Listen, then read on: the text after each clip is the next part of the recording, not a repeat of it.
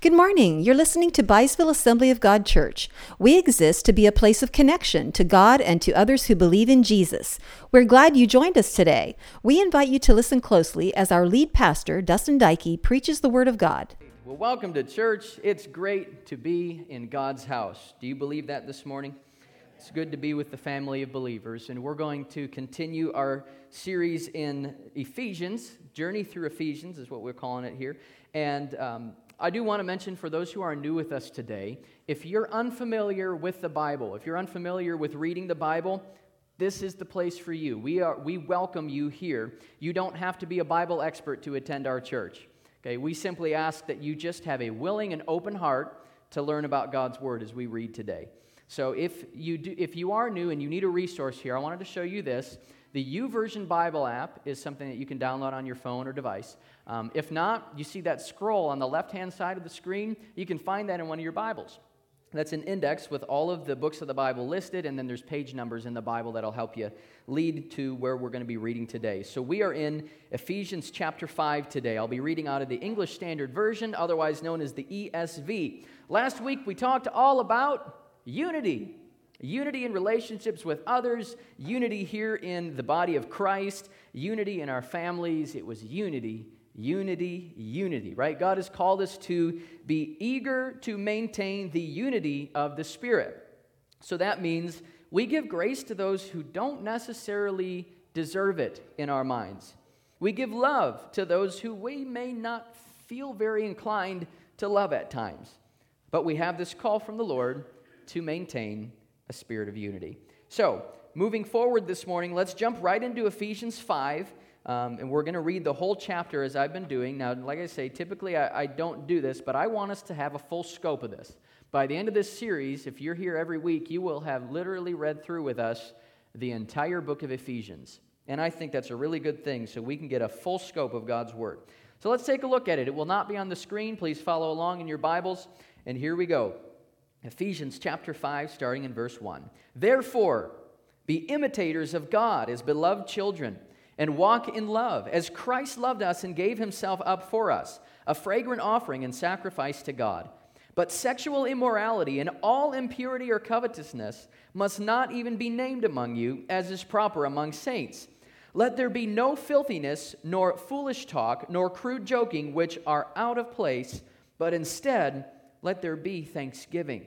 For you may be sure of this, that everyone who is sexually immoral or impure, or who is covetous, that is, an idolater, has no inheritance in the kingdom of Christ and God.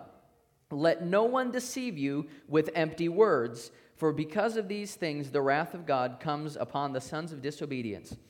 Therefore, do not become partners with them. For at one time you were darkness, but now you are light in the Lord. Are you thankful for that this morning? Walk as children of light, for the fruit of light is found in all that is good and right and true and try to discern what is pleasing to the Lord. Take no part in the fruitful works of darkness, but instead expose them. For it is shameful even to speak of the things that they do in secret.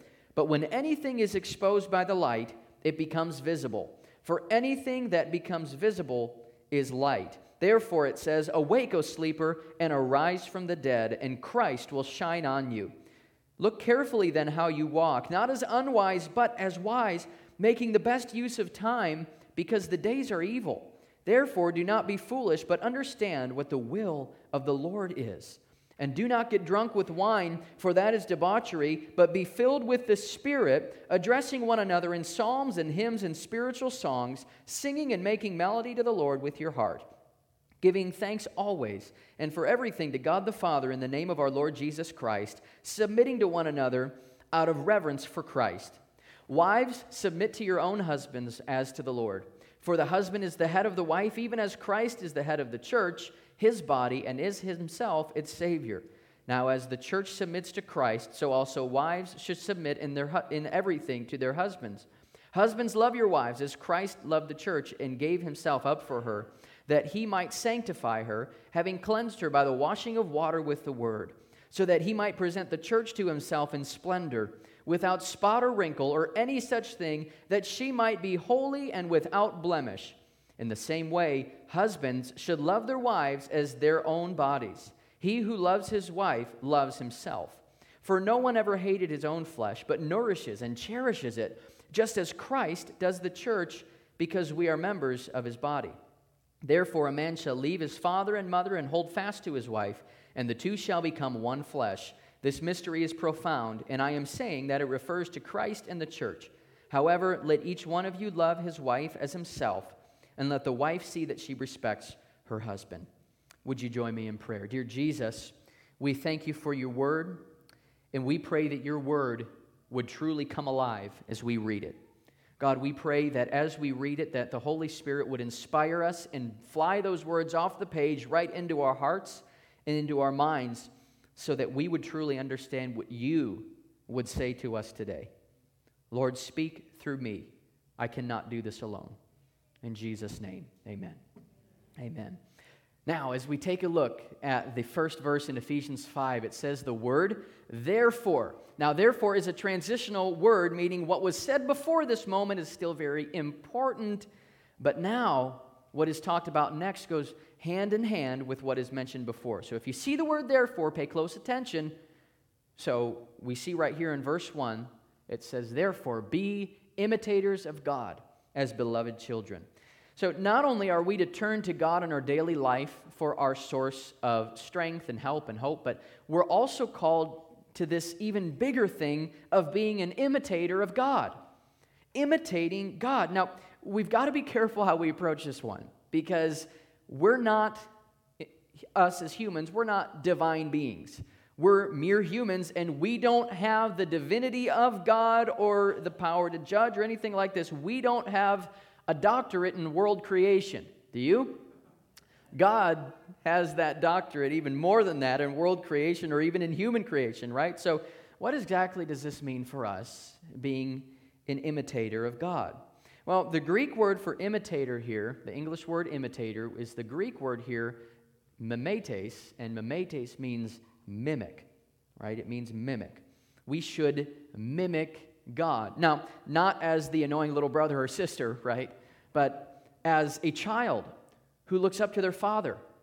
Being an imitator of God simply means that we are to strive to have the character of God in everything we do. Our son Nehemiah is almost two years old. You may have noticed him with us this morning for worship. Um, he makes it through a lot of worship. He really does. Uh, music is his thing, and I'm, I'm pretty happy about that because music's my thing as well. And, um, but he mimics me a lot in the things I do lately. And uh, it's a pretty cool thing. But in this regard, it's not very cool because I'm going to tell you a little bit of a gross illustration, so bear with me. Okay. When I'm on a run, I like to run. Tom and I are, are uh, training for a, an eight and a half mile run coming up in a few weeks. And um, when I run, I often spit on the ground when I'm running. Okay. So with Nehemiah, when I'm holding him out of habit sometimes, I'll just spit on the ground. And I've, all of a sudden I hear him next to me and he's going, you know. So, it, you know, not the greatest example, but I, I noticed he's, he's copying me in that kind of stuff, you know? You notice daddy's doing it, so he just had to give it a try. And you know, every dad's got to teach their son how to spit. I mean, that's, that's just part of life. But another thing that he does now, he's getting better with his words, and he copies some of the words I say. I was just telling Hannah a story the other day, and I said, and I said no in the middle of the story, and all of a sudden he's right behind me, saying no, no, no. So, or when I'm driving the car and someone cuts me off, Lord help me, would you please, Jesus help me. Just happened on a Friday going past the forum on 209. I'm saying, oh, come on, I can't believe, and he's trying to copy every word I'm saying back there. He's getting good at that. He's getting good at that. But he's starting to do this more and more, and um, it's cute, it's fun, but I'm realizing that whether he realizes it or not, he's watching me intently. He's watching Hannah intently and copying us in tons of things that we do throughout the day. And it challenges me to truly think about how I'm acting, the words I'm saying, and the man that I am, because he's watching me. And it challenges me to even ask the question, like we're asking today who am I imitating? Who am I imitating? Who are you imitating? And if I'm imitating the crazy driver on the road who has road rage, or if I'm imitating the guy who verbally assaulted the TV reporter in Louisiana this last week, anybody hear about that, right? or if I'm copying somebody who's a bad example, right, then my life isn't lining up with the man that I want to be. And if I'm not striving to be a man after God's own heart, and my little boy is watching me and mimicking me, then my boy isn't going to be following after God's own heart, and that's my fault. It's a pretty big weight. It's a huge weight to carry as a dad to a little boy who's almost two, and then thinking about um, baby number two coming along due in February. But who am I as a man? Who are you as a man? Who are you as a woman? Who are you imitating? Now, I understand that some children turn away from the Lord and it has nothing to do with the parents. There are situations like that, I understand. Some children don't follow God even in homes where the father and mother are an amazing example of who Jesus is. And we pray that their kids would come to know the Lord. We pray that God would give them the strength and the hope that they need in the midst of that. But my challenge to you today is if you're imitating God in the best way you know how to, and we find how to in the Word of God, then you'll find that your children will, most of the time, do the same. Now, you can't preach to your children to be a follower of Christ when you're living in utter sin yourself. That's a hard word to take in. I, I think about who I'm imitating, and I hope that my son sees a daddy who loves God. I hope that my son sees a daddy who has a tender heart for the Word of God and for the Lord. Because it's our prayer, and it's on a daily basis, that our little boy would grow up to be a man that loves the Lord and serves Jesus with all of his heart. There's some parents who want to give their kids everything that the world can offer. And you know they pay for whatever the kids want and they give them whatever they want and allow them to do whatever they want to do. But could i give you my perspective this morning? The best thing i can give my son nehemiah is a good example of who jesus is so that he makes the decision to follow jesus himself that is the best thing that i can give my boy is jesus i remember when nehemiah was born pastor black and karen came to visit us and uh, Pastor Black prayed over Nehemiah and said, Lord, we thank you for the safe delivery of Nehemiah and we praise you for his birth. And now, Lord, we look forward to his second birth, the day that he gives his heart to you. And I'll never forget that because I cannot wait for that day to come. Who are you imitating? I sure hope it's God. We should be people who love one another, give grace to one another, and exemplify the fruits of the Spirit. Imitate God in all you do. And along with imitating God with all you do, verse 2 tells us to walk in love as Christ loved us and gave himself up for us, a fragrant offering and sacrifice to God. We're called to walk in love as Christ loved us. And that's a pretty big task in and of itself because this verse doesn't tell us who to love, right? It tells us to walk in love. That means that love must be exuding from your inner being and out of you into the way that you live your life. And loving as intensely as Christ loved us when he died for us on the cross. That is not easy. Oh, but Pastor Dustin, so and so is just a stick in the mud, and I don't think they deserve the love that you think that they deserve. Well, that's okay, because what you're hearing right now is not the words that I've said. This is the Bible. And I'm the messenger, and I will say that I wholeheartedly agree with what's written because I've seen the results of this in action. When we love people that have said horrible things to us or done wrong things to us, it relieves you of wondering if you could have done anything more in the conversation. It relieves you of wondering if you could have done any more to help the situation go a different direction. Case in point, someone treats you awful, but you treat them with love, and even if they still treat you awful afterward, at least you did everything you could to save the relationship. You can rest your head on your pillow at night knowing, I've done all I could do. I've tried to do it God's way. But walking in love takes the guesswork out of it because it's how Jesus loves us. It's how Jesus loves us. Now, verse 3 But sexual immorality and all impurity or covetousness must not even be named among you, as is proper among the saints. Now, Paul switches gears a little here, but still having in mind what was mentioned before, and talks about sexual immorality and impurity. See, when we allow sexual immorality to enter our lives, it takes hold of us in a way that we can't get back. It's a it's a deep pit. And when you indulge in a sexual desire, such as pornography, which is, by the way, a very rampant quote unquote drug, I would, I would honestly call it that because it's so accessible now. Kids nowadays, the average age that kids first see pornography in this world is the age of eight. Eight years old. That's a kid. That's third grade, folks. My wife teaches third grade. That is third grade. And that's why when I was youth pastor here, I had no problem doing a series on purity in youth group because the youngest students we had in youth group were 12, maybe 11 sometimes, but typically 12 all the way through 18. I guarantee you, I guarantee you, if we wait until our kids are in sixth grade, they've probably already learned something about something from somewhere that you didn't have any control over. They've already learned it. And if we as Christian parents don't have conversations with our kids about this and about the dangers of pornography or about sexual temptations that they might be experiencing, then we're allowing the world to teach them about these things. And I can pretty much guarantee us that they will not make the right choices unless we've given them a biblical perspective on it as parents. We cannot ignore pornography or other forms of sexual impurity by saying that we're protecting our kids from hearing those bad words until they're older. And I'm sure I'm preaching to the choir here, but we need to be on the ball about teaching our kids about this and the biblical perspective of sex and helping them to realize that it truly is a great thing that God's designed in the confines of a biblical marriage between a husband and a wife. And if we allow society to teach them about these things, we're allowing a broken culture to infuse their minds with things that will not be of help to them in their walk with God. That's the truth. And as they continue to grow older, they might take sexual matters into their own hands and put themselves into situations you never saw coming. And for you personally, yourself, don't take part in sexual sin. Now, I understand that there's situations where things like pornography could become an addiction for somebody, and I get that it's a battle to get through with some of these addictions. It's easier said than done to just drop an addiction, like anything. But if you are not putting in effort to come against this difficult addiction and not asking God for help and not reaching out to mentorship or accountability, you may need to reassess and get on this place, on this path to freedom.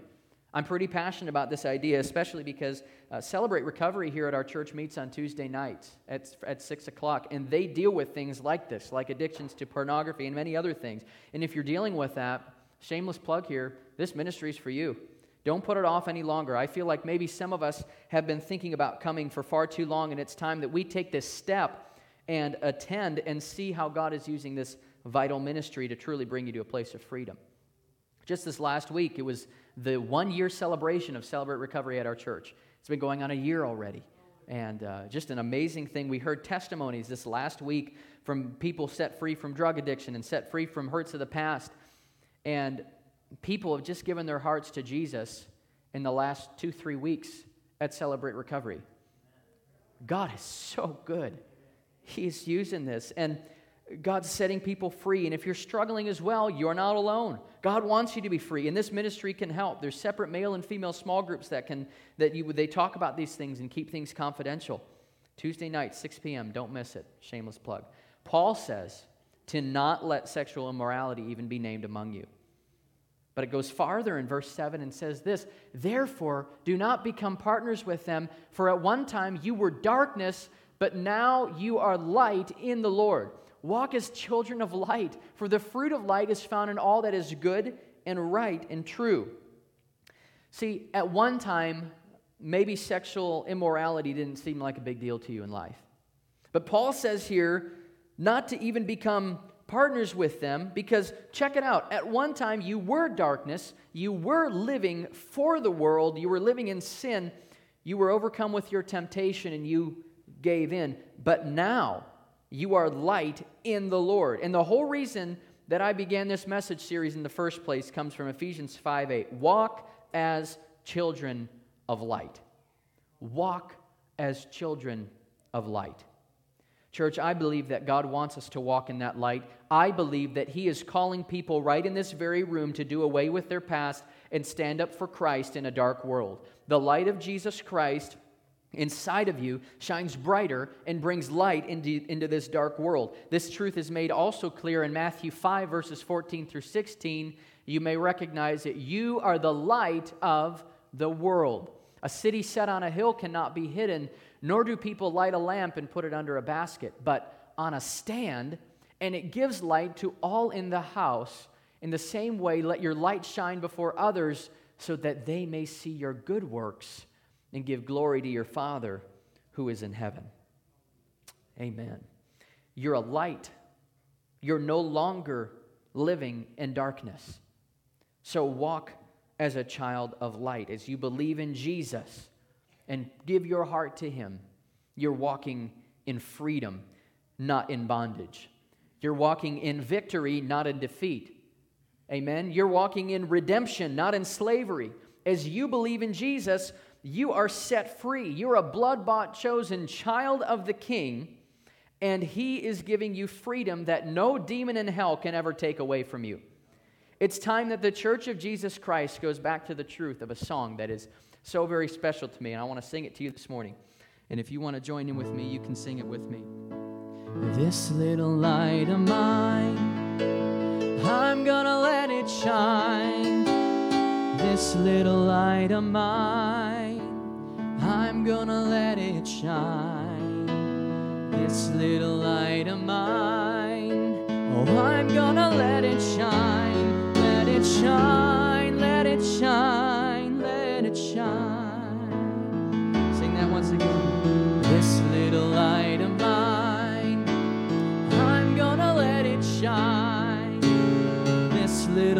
little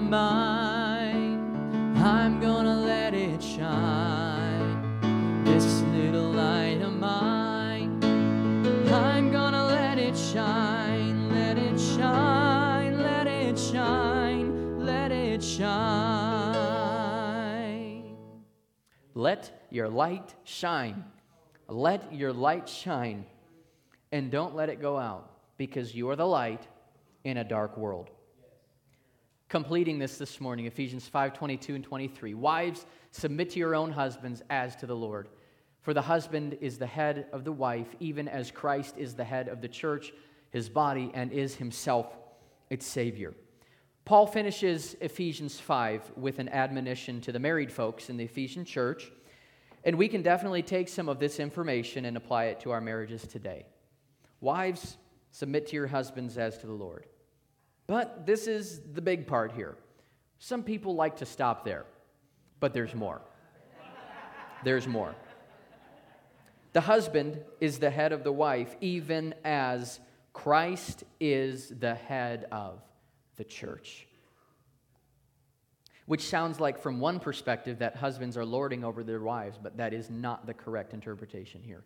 The husband is the head of the wife, even as Christ is the head of the church. What did Christ do for the church? Christ died for the church. Jesus Christ gave up everything for the church. And in the same way, husbands, are you willing to give up everything for your wife? Or are you just concerned with whether she's going to make dinner on time for you? or clean all your dirty laundry? You think some people might think I'm kidding? I'm not kidding. Men, let's rise up and take God at His word. Begin to put your wives' interests above yours. Wives, put your husband's interests above yours. And folks, this is how we find a happy and healthy marriage. When each person puts the other's needs above theirs, then each is getting fulfilled in the marriage and each is doing their part to be the best spouse that they can be. It's not 50 50. It's not one spouse putting in 50% and another spouse putting in 50% to make it 100. That's, that's not how this works. It's each spouse putting in 100%. Going to the Lord in prayer working at their personal relationship with God. And as you draw closer to God, you will draw closer to each other. As you draw closer to God, you will draw closer to each other.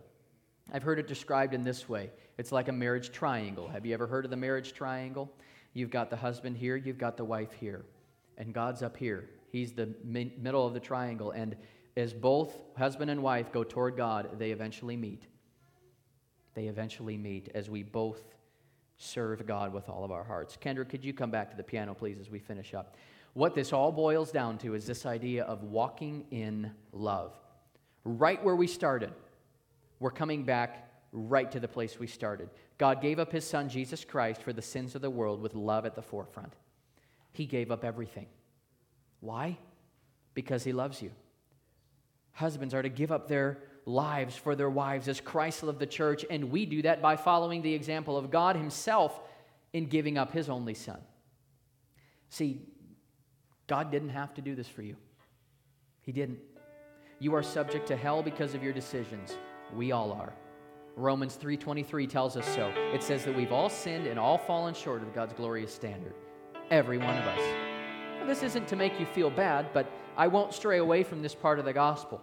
Never will I, because without the truth of sin, we don't have the full gospel. We're messed up. Each of us have messed up. But the Bible says in Romans 6:23 that because we've sinned, we're deserving of death and more literally eternal death in hell. But God. Oh, we've said it a few times in this series. But God. God's gift to you is eternal life in Christ Jesus our Lord. And with that, church, I stand amazed that He would love me. Wow. I stand amazed in the presence. I mentioned before to you that God's gift to you is eternal life in Christ Jesus our Lord. And if you'd like to be set free from the guilt of your past, if you'd like to begin a relationship with Jesus this very morning, I invite you to boldly come forward to the front today to accept Christ as your Lord and Savior. It's a bold statement, it's a bold commitment, I understand. But today, I invite you to make this step. If you need to accept Christ for the first time or recommit your life to Jesus, this is the time for you to take that bold step of faith and come forward right to the front today where we're going to take a moment and pray. These altars are open for whoever desires to make that commitment. You can come forward now. I'll wait just a moment if there's anyone who wants to come forward. Best decision of your life best decision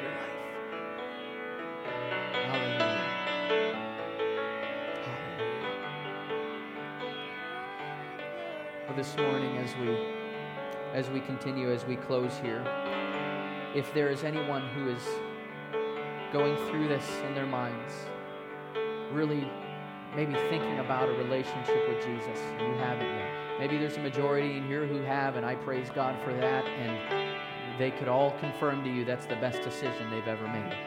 But if you're struggling with this, this church is still a place for you. We're glad that you're here. Ask questions. Don't feel bad about it. If you're having doubts, that's okay. Let's talk about it. You are welcome here. This is the place for you. This is the place for you. And we want you to have a conversation with somebody around you that might have already accepted Christ and you know that, or maybe you've come with someone today who has accepted Christ, or you can talk with us afterward. Either way, we'd love to see you. But lastly, I want to continue to have these altars open for anyone who needs some help in walking in love. Maybe as we talked about walking in love, you've been struggling lately. Or maybe it's a different need that you have. Maybe you're in need of a healing. You just want some prayer. You just need to spend time in the presence of Jesus the Nazarene, as we sang about, right? you're welcome to come. These altars are open. Spend time in God's presence. We're going to just take a few moments. Kendra, just lead us in, in song here for another few moments. If you want to come forward, now is the time.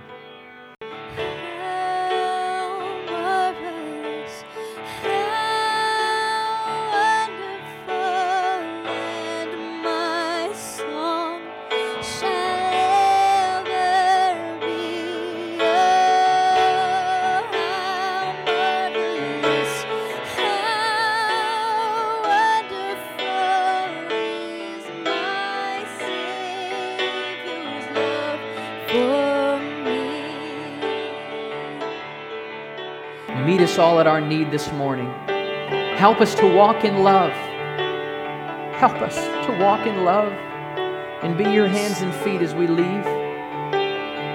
And Lord, would you bring us back safely when we return? God, keep everyone safe on the roads as we go today. And I pray, Lord, that you would be with us this week and that we would have special, special encounters with you as we go. We pray this in Jesus' mighty and powerful name, and the church said, Amen. Thank you for listening to Byesville Assembly of God. At our church, we exist to be a place of connection to God and to others who believe in Jesus. We hope you join us next time as we hear a powerful word from the Bible. God bless you and your family from all of us at Byesville Assembly of God.